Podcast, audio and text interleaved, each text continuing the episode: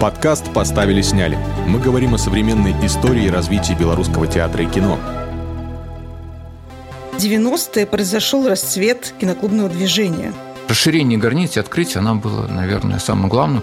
Киноклуб с большой буквы. Один из самых популярных киноклубов в 90-е работал в Минске около 10 лет чтобы привлечь людей, мы назвали его «Клуб элитарного кино». Хотя между собой мы его называли «Клуб элементарного кино». Другое предложение, другая возможность выбора появлялась у зрителя. Первая была программа «Гадара». И чтобы привести ее из Киева, выкупал целые купе. Народ стоял на балконах, и мы все переживали, выдержат ли эти балконы такое количество людей во Дворце культуры профсоюзов. Гера, это была эпоха чего? Молодости. Киноклуб давал именно тот вкус для восприятия мира, который делал его более богатым и более изысканным. Здравствуйте, дорогие слушатели. Я автор выпуска подкаста «Поставили, сняли» Дарья Мелькович. Э, серия моих выпусков в подкасте «Поставили, сняли» называется «Белорусские киноклубы в 90-е. Движение вверх или коллективный дрим о чем-то большем». И когда я задумала эту тему, то отталкиваясь от того, что период конца 80-х, начала 90-х – это был период перелома. Ну, понятно, перестройки, гласности, перемен, которые вылились в изменение социального строя, распад Советского Союза, ну, еще также обрушение железного занавеса и дальнейшие экономические и политические трансформации. Когда мы говорим о кино, то всегда имеем дело не только с конкретным произведением, но и тем полем, в котором оно возникает социальным, политическим, культурным. И я решила пойти таким любопытным путем, как сделать условно шаг в сторону и поизучать, поговорить не о том, что происходило на киностудии «Беларусьфильм» и возникших позже приватных киностудиях ее режиссеров Михаила Птушука, Вячеслава Никифоровна, студии «Татьяна» в 90-е годы, а побродить около – зайти на площадки кинотеатров, кафе, дворцов, даже галереи и полюбопытствовать, а что происходило там, в местах не производства, а потребления, искусства, кино, информации, на какой культурный продукт был запрос, кто его предлагал, доставлял, организовывал. Как изменялось это поле в более глобальном и одновременно локальном значении? Были ли там точки, через которые проходил ток тех самых перемен? Вот, иначе говоря, была ли там рыба, которая плавала вверх головой? Вот так я вышла и на киноклубы как место потребления кино, движение снизу, вот самоорганизованное, нерегламентированное, которое задавало новые точки координат, ну и меняло привычную сложившуюся расстановку культурных сил. Кто-то может мне возразить, что киноклубы были в 70-е, 80-е. Да, но именно в 90-е произошел расцвет киноклубного движения – они пользовались большой популярностью. В каком-то смысле даже можно говорить о карте киноклубных предложений. И самое главное, киноклубы стали маркерами социальных трансформаций. Они не просто становились местом общения по интересам, но обозначали собой в том числе приметы рыночной экономики. Организаторам нужно найти площадку, довести кино из точки А в точку Б, организовать показ, нанять переводчиков. И, конечно, самое главное – киноклубы были не только местом потребления, но и местом встреч – разговора, новых контактов, вдохновения, движения. Они становились средой для чего-то большего. Так ли это? В этом всем мне и захотелось разобраться. Не без помощи, конечно, участников киноклубного движения, которые в значительной степени повлияли, думаю, на многих из нас.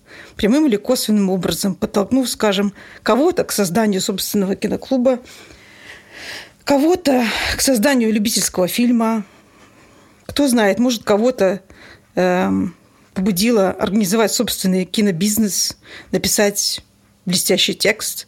Думаю, что измерить влияние этих вещей сегодня не так просто, но то, что этот след есть, остается, я в этом не сомневаюсь. Ну и особенно, когда речь идет о такой культовой инициативе, как киноклуб.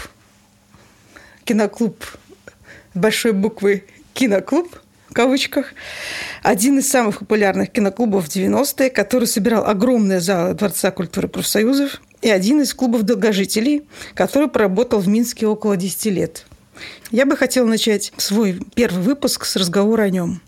И сегодня мой гость, человек, благодаря деятельности которого возникла возможность киноклуба, как будущей громкой институции, всегда есть кто-то, кто закладывает первый камень. Этим человеком в случае киноклуба был подвижник кино, кинодистрибьютор Гера Глик. Здравствуй, Гера. Очень весело. Э, главное сказать то, что хорошо, что заложил первый камень, а не бросили в меня камень, это, бы, это было бы совсем весело.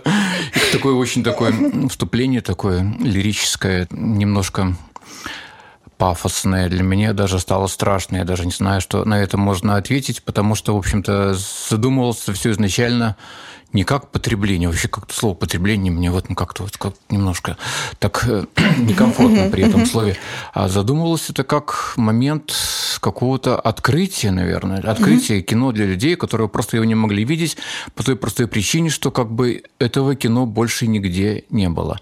Не было видео, не было, э, так сказать, интернета. Еще, до интернета надо было идти идти долгие годы, поэтому что-то посмотреть новое и что-то обсудить, это было всегда интересно, интересно и неожиданно для людей, что можно было прийти и вот что-то увидеть то, чего они никогда раньше не видели, о чем они могли читать в книжках, еще где-нибудь, но видеть не видели. Поэтому это было открытие все-таки, наверное, а не потребление. Ну вот, Гера, хотелось бы узнать вот о расстановке культурных сил, потому что я как бы вот описываю этот ландшафт, да, и вот что вот 90-е особая вот такая, когда платформа, вот, ландшафт стал дрожать, и вот что тогда, какие были точки, культурные точки. Ведь э, я знаю, что киноклуб не возник на пустом месте, что э, ваша команда формировалась, уже тогда существовал киноклуб «Профиль». Э, да, был. Да, вот. То есть вот можно описать расстановку сил до того, как вы появились? Ну, давайте все разложим по такой линеечке событийности. Да? да.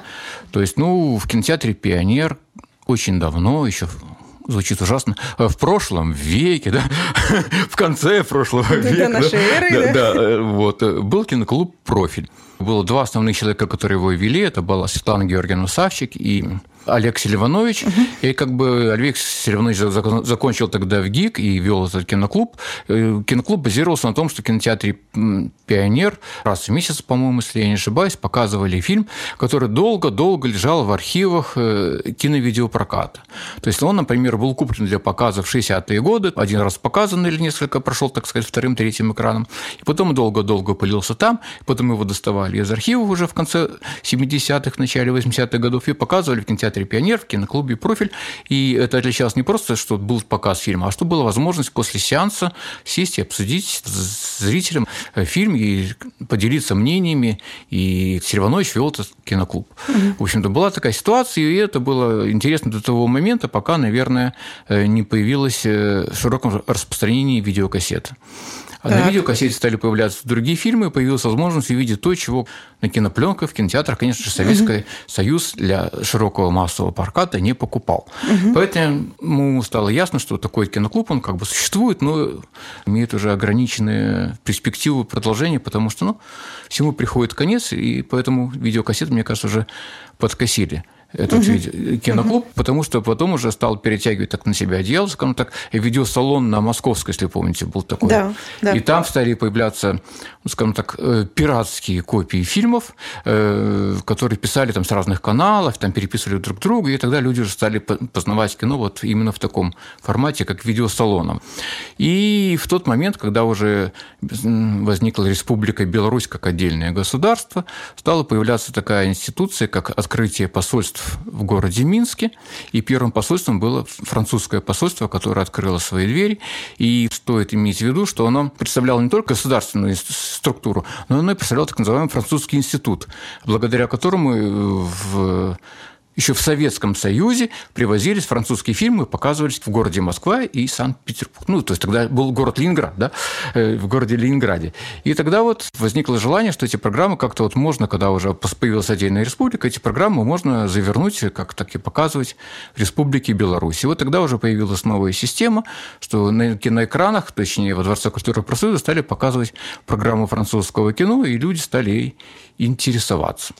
Вот так появилось другое киноклубное движение, когда стали фильмы приходить из-за границы для фестивальных и таких сказать показов, когда их можно было посмотреть на большом экране.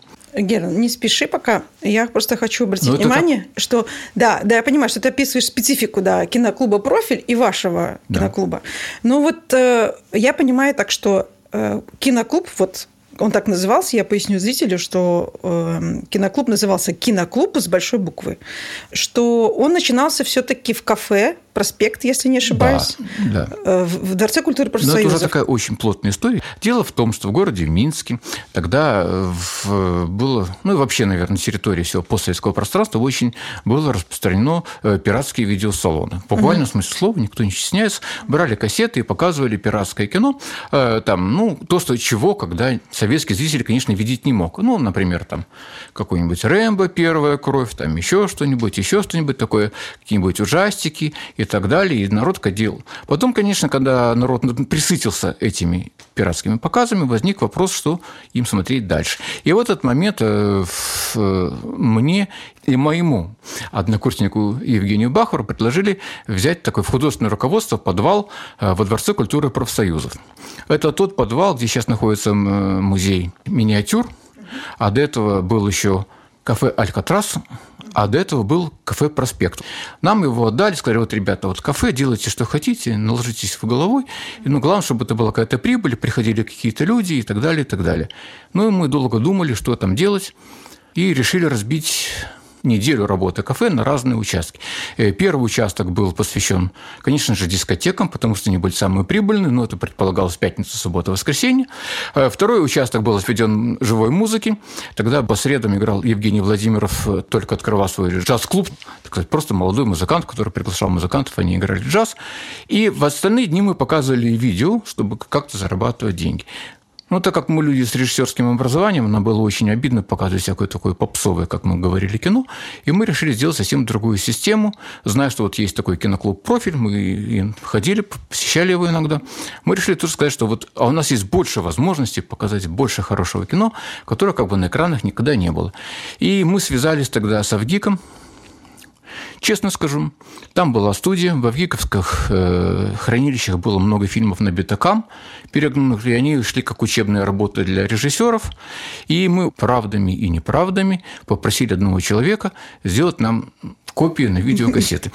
В общем, он нам сделал определенные фильмы на видеокассеты копии, и мы тогда решили показать такое более-менее серьезное кино, которое входит в программу режиссерского обучения в Авгике в кафе. И для того, чтобы это как-то привлечь зрителей и быть уверенным, что это будет непровальное мероприятие, мы решили сделать так, абонемент в общем-то, напечатали его на печатной машинке, других средств печати тогда не было, компьютеров еще тогда тоже не было. Вот на печатной машинке делали такой А4 формат, сложили пополам, прикрепили туда 6 билетиков и решили продавать такой абонемент, расклеили афишки в метро, в переходах, что вот... И чтобы привлечь людей, мы назвали его э, «Клуб элитарного кино». Хотя между собой мы его называли «Клуб элементарного кино», э, потому что, в общем-то, там были такие достаточно попсовые фильмы. Ну, как попсовые такие, ну... Образовательные. Да, образовательные, те слухи, которые те фильмы, которые были на слуху, потому что их не могли сделать копию другого, потому что мы сами мало того, что знали в кино, потому что ну, было мало информации. Ну и как бы так собрался такой вот клуб. Но мы думали, что будет провальное мероприятие, и выделили под него такой очень неудобный день. Это был четверг или вторник. Вот сейчас уже не вспомню. И чтобы, так сказать, доказать руководству, что вот, ну, будут люди же, будут, придут, придут, э, мы сделали, что абонемент нужно было покупать целиком, вот, и тогда мы имели гарантию, что вот, вот у нас будет заполняемый зал. На месяц абонемент? Да, да? нет, угу. больше. Больше? Да, да, на два месяца. На два месяца. Да, угу. и мы решили, что вот как бы кино и, конечно же, обсуждение. Ну, вот видишь, это и потребление, о котором ты не хочешь как бы... Да, так... Потреблением было после фильма, когда работал бар, там можно было взять и что-нибудь потребить очень вкусное или горячительное. В общем-то, э, но это было, ну да, может быть, ну, мне просто слово потребление какое-то Хорошо, такое, хорошо. Но оно не всегда негативное значение имеет. Да, я что понимаю, что да. многие слова просто у нас складываются, угу. как бы потребитель, ну, угу. вот, э, вот если бы вкушение какое-нибудь, да, вот угу. было, угу. было бы лучше. И тогда вот пришли и собралась там такая компания постоянных людей. Понятно, что если абонемент, то приходят постоянные люди. То есть там угу. было 20, 30, 40 человек, там, которые, ну, кто-то приходил, кто-то мог, кто-то не мог. Понятно, что какое-то количество отличалось. Собрался костяк, такой зрителей, и этот костяк как бы вот обсуждал фильмы. Среди них выделялся один человек. Он очень много красиво говорил, так очень по-научному, по-философски. Потом с ним познакомились. Это был э, культуролог Максим Жбанков. Тогда он еще преподавал просто на философском факультете в университете.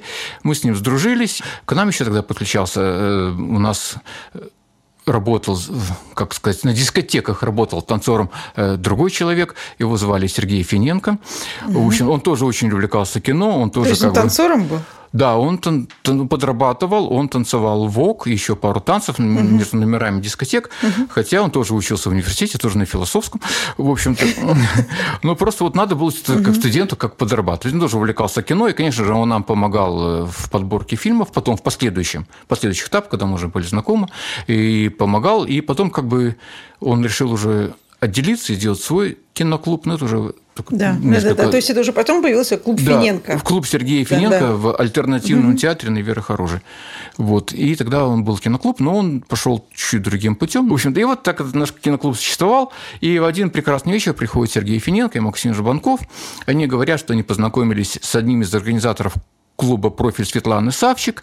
И вот есть у них идея показать, э, благодаря французскому посольству, привести программу, по-моему, тогда это было из Москвы или из Киева, и на поезде привезли эту кинопленочную программу. Э, я просто хочу уточнить, сколько просуществовал э, киноклуб в кафе? Наверное, ну, больше полугода. Больше полугода. Вот да. вы все там познакомились, получается. Вот этот первый камень, о котором я говорила.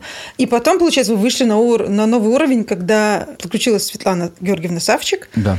И вот э, привезли, кого привезли? Ну, если мне память не изменяет, а года уже прошло почти полвека скоро будет. Первая была программа Гадара.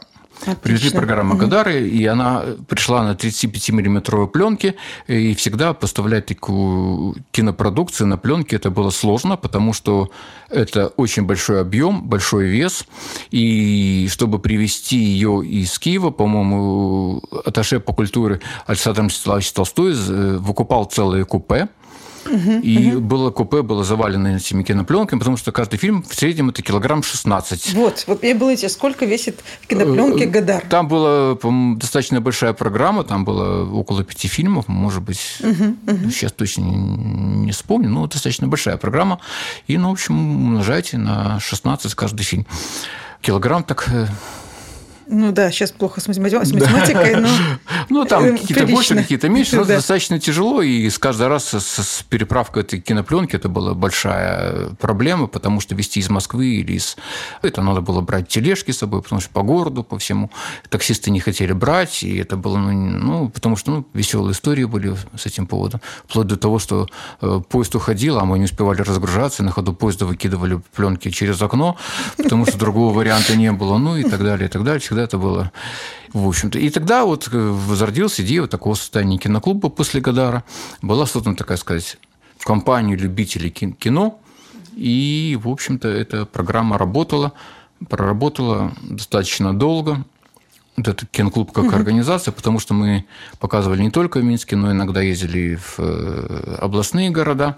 Хотя это было достаточно сложно, опять-таки, из-за большого веса фильмов из-за большого объема, и потому что, в общем-то, все фильмы у нас шли с закадровым переводом, и это еще было связано с переводчиком, который должен переводить фильм во время сеанса, тоже, тоже достаточно проблематично. Не каждый кинотеатр еще по тем временам физически мог включить микрофон, чтобы это ну, было, сбалансировать звук.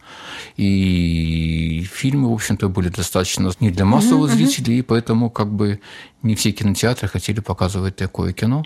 А как вы решали проблему перевода? Как? Проблема перевода решалась очень просто. Э, с фильмами приходили так называемые монтажные листы, и переводчик по монтажным листам делал перевод. Но очень часто бывало, что монтажные листы не соответствовали действительности. То есть там были какие-то лишние фразы или каких-то фраз не хватало. Поэтому переводчики еще, если была возможность, конечно, они смотрели фильм на экране с кинопленки заранее, чтобы ну, сориентироваться. Э, были варианты, когда фильмы приходили на 16-миллиметровой пленке, тогда уже не надо было брать большой зал, можно было показывать 16-миллиметрового аппарата, например, дома у меня. Да, мы собирались дома, приходил переводчик, мы показывали кино на стенке. Был... И он так тренировался? Да, он тренировался, он мог посмотреть кино, он мог записывать. 16-миллиметровый он отличается от 35, что там можно было делать стоп-кадр и угу, переписать, угу. если там были субтитры на каком-нибудь угу. дополнительном языке, скажем, английском, там, французский, например, фильм с английскими субтитрами, то есть проще разобрать, потому что на слух разобрать очень сложно, когда говорят, да еще на пленке, на старые фильмы, там, 60-х годов, то есть иногда многие фразы просто вылетают, и там каша, То есть разные были случаи. Бывали хорошие монтажки, бывали, что вообще монтажек нет. Приходилось смотреть на экране по много-много часов один фильм отматывать и записывать переводчиков. То есть была сложная работа с переводчиками, и были разные переводчики. Были хорошие, были плохие, были очень плохие, были вообще фантастические переводчики, которые умудрялись не глядя фильм на экран, один раз у нас было итальянское кино, она пришла и говорит, вы будете смотреть кино? А зачем? Ей так все понимаю. И она практически весь фильм переводила с лету, э, синхронно, э, ни разу не запнулась, все шутки и так далее, и так далее. И это было просто вот, я такого больше не припомню. А были переводчики, которые, например, были варианты. Он, например, идет там какой-нибудь, подает какой-нибудь э, там кофе или еще что-нибудь, и он начинает рассказывать, что это кофе делается. То есть такая, такая от себя да, или опоминание какого-нибудь там президента, и он в двух словах рассказывает, где он там, кто был, там, например, там Жак и вкус тот такой первый открыватель, который придумал акваланг и так далее. Бывало и такое. Бывало очень весело, когда мы показывали финское кино. У нас работал э, переводчик с финского, он был сам фин по национальности, он работал в Красном Кресте, и как бы мы просили переводить фильм. И когда он переводил, у него был явный такой финский акцент, когда мы проходили зрители говорили, а где же вы такого классного мужика, который только умеет пародировать финский акцент, подобрали? В общем, было много веселых историй, но это как бы... Киноклуб существовал достаточно долго, но всему приходит иногда конец. Подкаст «Поставили-сняли». Мы говорим о современной истории развития белорусского театра и кино – вот э, мне бы хотелось немножко еще затронуть тему репертуарной политики. То есть удавалось ли вам из того, что вот предлагали посольства, что было у посольств, делать какую-то свою программу. Мне доводилось слышать э, рассказы, там, знаете, так, легенды, что вот Клюге, Фасбиндер у нас демонстрировался именно во Дворце культуры профсоюзов, что это именно киноклуб показал первый Фасбиндера, Клюге. Вот, киноклуб много чего показал. Показал э, первого и Гадара, и Фасбиндера, и много-много чего. И перечислять можно очень долго, потому что все программы на тот момент, еще раз говорю, это было открытием, потому что оно режиссеров таких просто не знали. Да? Какой был принцип? Первый принцип – это когда программа создавалась, например, э, каким-либо посольством или какой-нибудь культурной институцией той страны, например, Гёте-институтом или Институт Франции, или там еще какая-нибудь другая страна, например, Испанский институт, которого в Минске не было, он был в Москве, они создавали программу, и эта программа ездила по всему миру, по странам, и тут нужно было вписаться в график, чтобы ее захватить между Украиной или Россией, или перед ними, вписаться в эту логистику этого фильма. Поэтому программа уже шла готова, и тут уже ничего сделать нельзя было. То единственное, что можно было, отказаться от какого-нибудь фильма, сказать, нет, нет, вот этот фильм нам не надо, потому что... Ну, в принципе, такого никогда не было, потому что программа бралась целиком и целиком показывалась. Э, второй принцип создания программ был э, такой, что, например, э, в отличие от многих других институтов, институт имени Гёте в Москве имел большую фильмотеку. Она находилась у них в подвале, там были стеллажи, там было очень-очень много пленок на 16 и 35 миллиметровых, так сказать, э, форматах, в бобинах лежало, и там уже можно было создавать программу самим, то есть у них был список достаточно длинный. Этим списком пользовался тогда музей кино, Новым Клейман, который руководил музеем кино, и он нам также помогал в создании таких программ. То есть и мы делали такие программы, что... Ну, самый простейший способ, конечно, это был ретроспективы, потому что, ну, есть один режиссер, там собирается 5, 7, 10, 15 фильмов, сколько у него есть, там или разбивается на две части, или показывается целиком, или можно было составлять, например, программу, там, посвященную какой-нибудь тематике, взять одного режиссера один фильм, другого режиссера другой фильм, там, из разных режиссеров собрать такую сборную программу что, в общем-то, тоже было интересно и любопытно. А можешь вспомнить вот какую-то программу э, Климана? Э, Климан нам тогда предлагал э, программу ретроспективу Фасбиндера, по-моему, была первая, которая шла через Клеймана, и он еще тогда печатал такие брошюрки, он нам подавал, чтобы можно было делать какую-то рекламу. И первые ретроспективы, наверное, все шли именно через э, музей кино московский, потому что у них уже это была наработанная система, они уже работали с немецкими партнерами достаточно давно, и там было проще. Ну и нам было проще, потому что, в общем-то, компьютеров на тот момент особенно не было. И как делалась рекламная продукция, мы брали буклеты Клеймана, резали их на кусочки, вырезали портрет, там, аннотации фильмов, склеивали на листы, на ксероксе. Вот так мы делали первую рекламную продукцию, потому что других вариантов не было. Очень интересно. То есть, получается, у вас такой был based on, значит, программы based on на Наум Клейман да, да, да. да. Ну, да, это недолго было, Базе потому что, да, как... ну, Климан уже понял, что мы можем сами вставлять ее, как угу. бы, и, ну, идти по его стопам тоже уже не хотелось, потому что у нас, как бы, ну, несколько другой формат. Во-первых, у него это был э, постоянный зал, который работает, и даже не один зал, да, а у нас это было, то есть, арендованное помещение Дворца культуры профсоюзов, где мы вписывались между какими-то концертами, спектаклями, утренними утренниками, там, Новым годом, там, поздравлением ветеранов и так далее, и так далее. И нам нужно было делать такой блок, чтобы мы вписались. И дворец профсоюза, можно сказать, до какой-то определенной степени нам всегда шел навстречу, и было хорошее понимание, но потом, опять-таки, в жизни все хорошее иногда заканчивается. Поэтому потом нам пришлось перейти на площадку Дворца культуры ветеранов, и потом как бы уже... В победу. В победу, да. Ну вот э, победа стала для нас э, конечной точкой для киноклуба. Мне кажется, что важно поговорить о зрителе. Вот зритель того времени. Вот эти все легенды о том, что зритель штурмовал двери, там, окна, хотел смотреть кино, хотел смотреть Гадара, того же Фасбиндера, Тарковского. Что можно сказать о том зрителе? Хорошие были времена. И зритель был голодный, потому что он, я, как уже говорил вначале, то есть он ничего не видел. То есть все, что кто знали, это могли прочитать где-то там в книжках каких-нибудь, да. А, а какая еще информация? Все.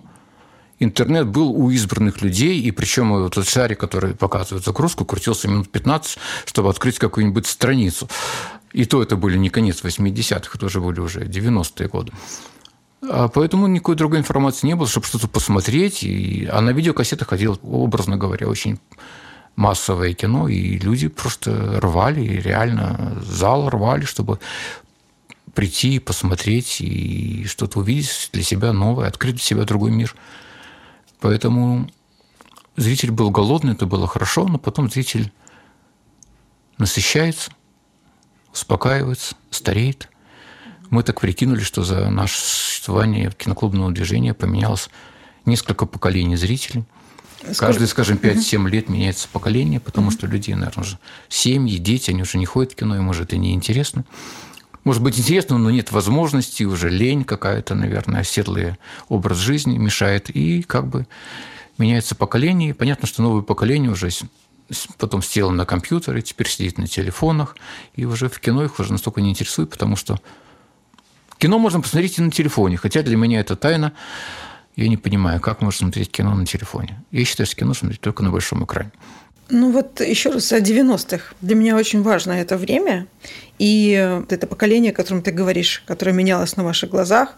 Но мне хотелось бы заметить и сам такой социальный посыл, и само желание людей э, говорить, встречаться, узнавать. И вот я про себя помню, что в 90-е для меня было ощущение, что все возможно, что двери все открыты. Это молодость. Молодость. Это в молодости всегда все двери открыты. А с годами не все уже и уже. И только один путь. Не будем говорить, куда. Вы чувствовали это, этот ток, вот, о котором я говорю? Энергетика зала. Да, да энергетика, энергетика зала, энергетика людей, энергетика времени.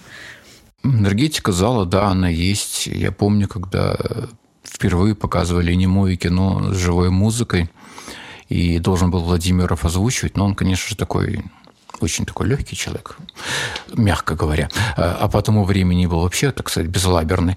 Он опоздал на фильм на час. Угу. То есть фильм должен был начаться в, там, 7? в 7, да, а Владимирова нет. Не будем же мы не мой угу. кино показывать без топера. И, в общем-то, Зритель сидел час, свистел, топал, шумел, но, но не, сидел, но не уходил, но, но не уходил, уходил, да. И когда пришел Владимиров, он так встряхнул руками. «А, сейчас сыграем. Ну, все было хорошо. Все было хорошо, зритель воспринимал. Я помню, что когда залы перебивались более чем положенной по вместимости, то есть народ стоял на балконах, и мы все переживали, выдержат ли эти балконы такое количество людей во Дворце культуры профсоюзов. Было и такое, но вот энергетика от зала, она всегда ходила такая хорошая, приятная. И это всегда приятно, когда зал воспринимает тебя правильно. Были, конечно же, сеансы, которые были сорваны по нашей вине, по вине переводчиков, бывало и такое. Бывало, что фильмы не приходили, бывало, что проектор ломался. Всякое бывало в жизни. Бывало, что там приходилось вручную мотать эту пленку.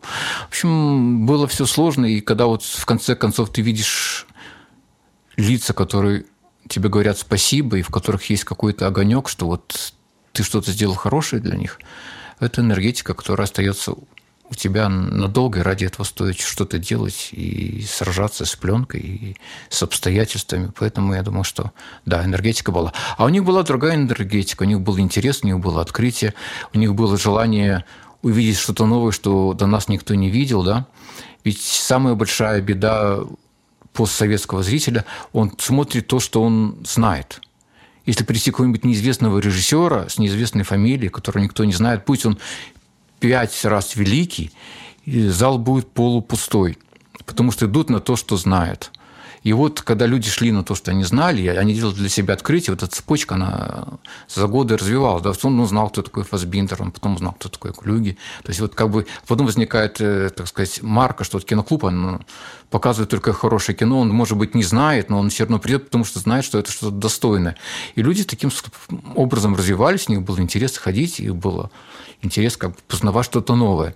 А между собой потом они собирались, общались, обсуждали, ругались, там, не знаю, женились, мирились, женились, да, и женились. Было много людей, которые познакомились на киноклубе и потом и поженились и так далее, то есть из которых потом были связаны с кино, которые с музыкой были связаны очень много людей.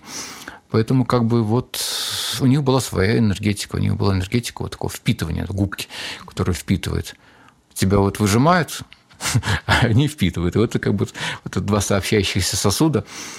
А потом они после себя, после фильма себя выжимают, и ты впитываешь и понимаешь, что стоит делать дальше. А вот вы как э, акторы, э, как вы чувствовали, что есть возможность создать свой киноинститут, киноклуб?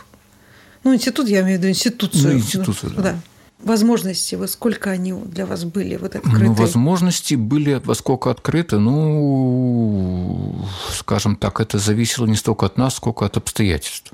Обстоятельства были такие, что было сначала французское посольство, потом какой-то институт в Минске, который открылся, то есть как бы диапазон расширялся, да. Потом появился испанский институт в Москве, то есть можно было брать фильмы там, потом итальянцы привозили фильмы. То есть как-то расширялось количество посольств, которые открывали здесь в Республике Беларусь, появлялись возможности с ними договориться о доставке каких-то фильмов. И они в этом были заинтересованы, потому что ну, они тоже была новая страна, новая ситуация, какой-то момент просвещения, то есть показать, что вот наша страна такая, такая вот их страна имеется в виду, такая вот хорошая, такая у них есть киноклассика, и, конечно же, итальянское кино, куда что без него денешься, да, или французское, или немецкое.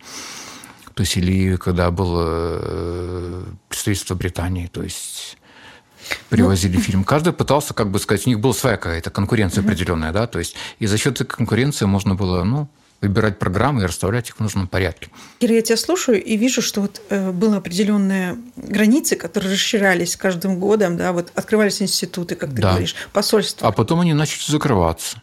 Закрываться по многим причинам. Был закрыт British Council даже в Минске, если помните, в, дол, в те годы потом, который был при Иньязе, он сидел, у них была большая достаточно угу. фильмобаза, то есть и она стала закрываться. Она стала закрываться, потому что фильмы, которые делались на кинопленке, они тоже имеют ограниченное количество. Ну, сколько можно делать там? Ну, 100 фильмов, ну, 200 фильмов, да, ну, условно говоря, которые хранятся. Конечно, с годами они, пленка портится, с годами эти фильмы уже показывали один раз, ну, два раза. Ну, из- будешь... Из-за изношенности да, да, носителей, да? Да, из-за, из из изношенности носителей. И, ну, нельзя же повторять программу, постоянно одни и те же самые фильмы показывать. Ограниченность фондов все-таки имела значение – и потом, когда перестала уже пленка пользоваться такой популярностью, появился DVD, то есть понятно, что фильмы просто перестали возить в таком количестве, ну, уже в этом не было смысла. А э, показывать DVD на экранах э, не было технических возможностей, потому что не было проекторов угу, таких угу. мощных, которые это могли делать на большой зал. То есть и технически, и вот это все как бы сужалось, сужалось. Э, посольство у них тоже как бы так зависит от личностного фактора, от эше по культуре или от посла. Понятно, что меняются люди, и он делает упор на то, что более близко ему да, например, концертная какая-то деятельность или, например, театральная деятельность, кино уходит на второй план, и уже договориться о показе кино сложно, потому что его интересует театр, например. И поэтому тут это все сходилось, сужалось, сужалось, но потом нашел, настал момент такой X, когда мы поняли, что нужно идти другим путем, и киноклуб уже должен умереть, как и все живое. И я опять возвращаюсь к этому моменту потребления, потому что потребление – это момент, когда ты не просто э, сторонний наблюдатель, а когда ты вовлечен. Это был переломный этап, еще раз говорю. То есть был э, советская система кинопроката, где показывали советское кино сделаны на, на советских студиях, да, там, mm-hmm. Беларусьфильм, Горьковская киностудия и так далее, и так далее. А здесь мы получаем совсем другой момент кинопотребления, когда люди сами выбирают. Вот тебе другое предложение, другая возможность выбора появлялась у зрителя. Иллюзия. То, что ты говоришь, Даша, я тебя прекрасно понимаю, но это э, самообман и иллюзия. Так, так, так. Почему? Э, потому что все равно ему предлагал кинопрокат, э, скажем, пять фильмов, и киноклуб один. И все равно и то, и то предлагает кто-то со стороны. У тебя нет права выбора. Ты можешь выбрать между одним и вторым, но все равно у тебя как бы предложение. Не то, что ты хочешь, а то, что тебе предлагают. Но если это, бы не было вещи. вас, у него бы было меньше выбора. Ну да, это да. Тут э, выбор был бы меньше, но, к чести сказать, э, советской системе, при всей недостатке социализма, отбор фильмов для проката был достаточно качественный, не считая советского кино, которое выпускалось. Потому что на советском прокате был и Пазолини, и Филини, и Бергман, и так далее, и так далее, это было нормально. То есть классика э, кино, она вот, она спустя, может быть, там 5-7 лет после выхода, но она все-таки попадала да, на какие-то экраны. То есть сказать, что мы совсем были, так сказать, ограничены в просмотре, да, мы не могли смотреть боевики, мы не могли смотреть какие-то там э, такие массовые фильмы, но, в принципе, как бы они попадали, да, та же Клеопатра, которая спустя 10 лет, там, или Анжелика, там, или так далее, они попадали на советский экран, там 300 спартанцев, все было в экране, и в то же время шла «Земляничная поляна» Бергмана, да, ну, в то же время к вам ломились э, ваши а балконы, что, проседали от потому количества что зрителей. Все-таки, да, проседали, потому что мы показывали как бы совсем другое кино. Это кино как бы такое авторское кино, иногда даже, скажем так, скандальное было. Но ведь кино – это же средство осмысления действительности, реальности. И поэтому я думаю, что для зрителей это было тем более важно. Осмысление действительности и реальности для, для того, кто его делает а не для того, кто его смотрит. Ну, для смотрим... того смотрим, это как раз-таки продукт потребления. Вот что нам дали, то мы и кушаем. Нет, но все равно я подчеркиваю, что потребление здесь, когда ты выбираешь сам, что тебе потреблять. Ну, и да. это очень существенно. Вот э, сам киноклуб, он же был организацией, если я не ошибаюсь. Как ну, правильно как бы, да. форма собственности? Это была общественная организация. Общественная организация. Да. Вот. И это тоже очень важно, что вы сами организовывали, сами придумали эту форму, ее искали, каким образом можно привозить, каким образом можно показывать. Это тоже вот такой момент э, ну, вашей инициативы, ваших возможностей. То, что вы получили эту возможность именно в начале 90-х ну, вот это делать. Хорошее слово «получили» эту возможность, да. Мы ее получили скажем так, нам так повезло, ведь на нашем месте могли оказаться другие люди, которые бы могли бы делать то же самое. Просто вот мы как-то так вот были в теме, может быть, были заинтересованы в этом больше, чем другие, и придумали те пути, по которым мы это можем сделать и достичь какого-то успеха у зрителей. Подытоживая, Гера, ну, все-таки это была эпоха чего? Молодости. Ты, ты не сужай, пожалуйста, да. Нет, так молодости во всем. Молодости, молодость – это всегда открытие, это всегда удивление, да, это всегда какой-то момент первичности восприятия в первый раз. Да, вот для нас это было показывать, для зрителей это был тоже молодость, поминать, показывать. Многие встречаешь уже такие, ну, не старички, но уже такие почти старички, да, говорят, вот мы ходили к вам туда, был профсоюз, это было так давно, Говорят, это были вы? Я говорю, да, это был я, только еще были волосы на голове, и борода была, борода была другая. То есть они говорят, а вот мы всегда ходили, мы помним. То есть прошли годы, люди помнят, и это классно. И вот как будто молодость, вот ну, восприятие. Вот главное, что было тогда. Тогда была молодая страна, да, были молодые люди, было, ну, в общем, открытие. Вот это вот расширение границ и открытие, оно было, наверное, самое главное. Они бы прекрасно, может быть, и расширялись бы и без киноклуба в какой-то степени. Но чего-то бы не хватало, мне кажется. Вот как вот соли в хорошем блюде или там какого-то соуса. Вот есть, ну вот какой-то маленькой такой вот детальки не хватает, и блюдо уже имеет другой вкус. Мне кажется, что киноклуб давал именно тот вкус для восприятия мира, который вот делал его более богатым и более изысканным. Спасибо большое. И спасибо тебе за нашу беседу, за хорошие вопросы и то настроение, которое ты мне передаешь. Оно хорошее настроение. В наше время это очень хорошее настроение. Подкаст «Поставили-сняли». Мы говорим о современной истории и развитии белорусского театра и кино. Слушайте нас на подкаст-платформах, обсуждайте выпуски в наших аккаунтах в соцсетях. Все ссылки в описании. До встречи!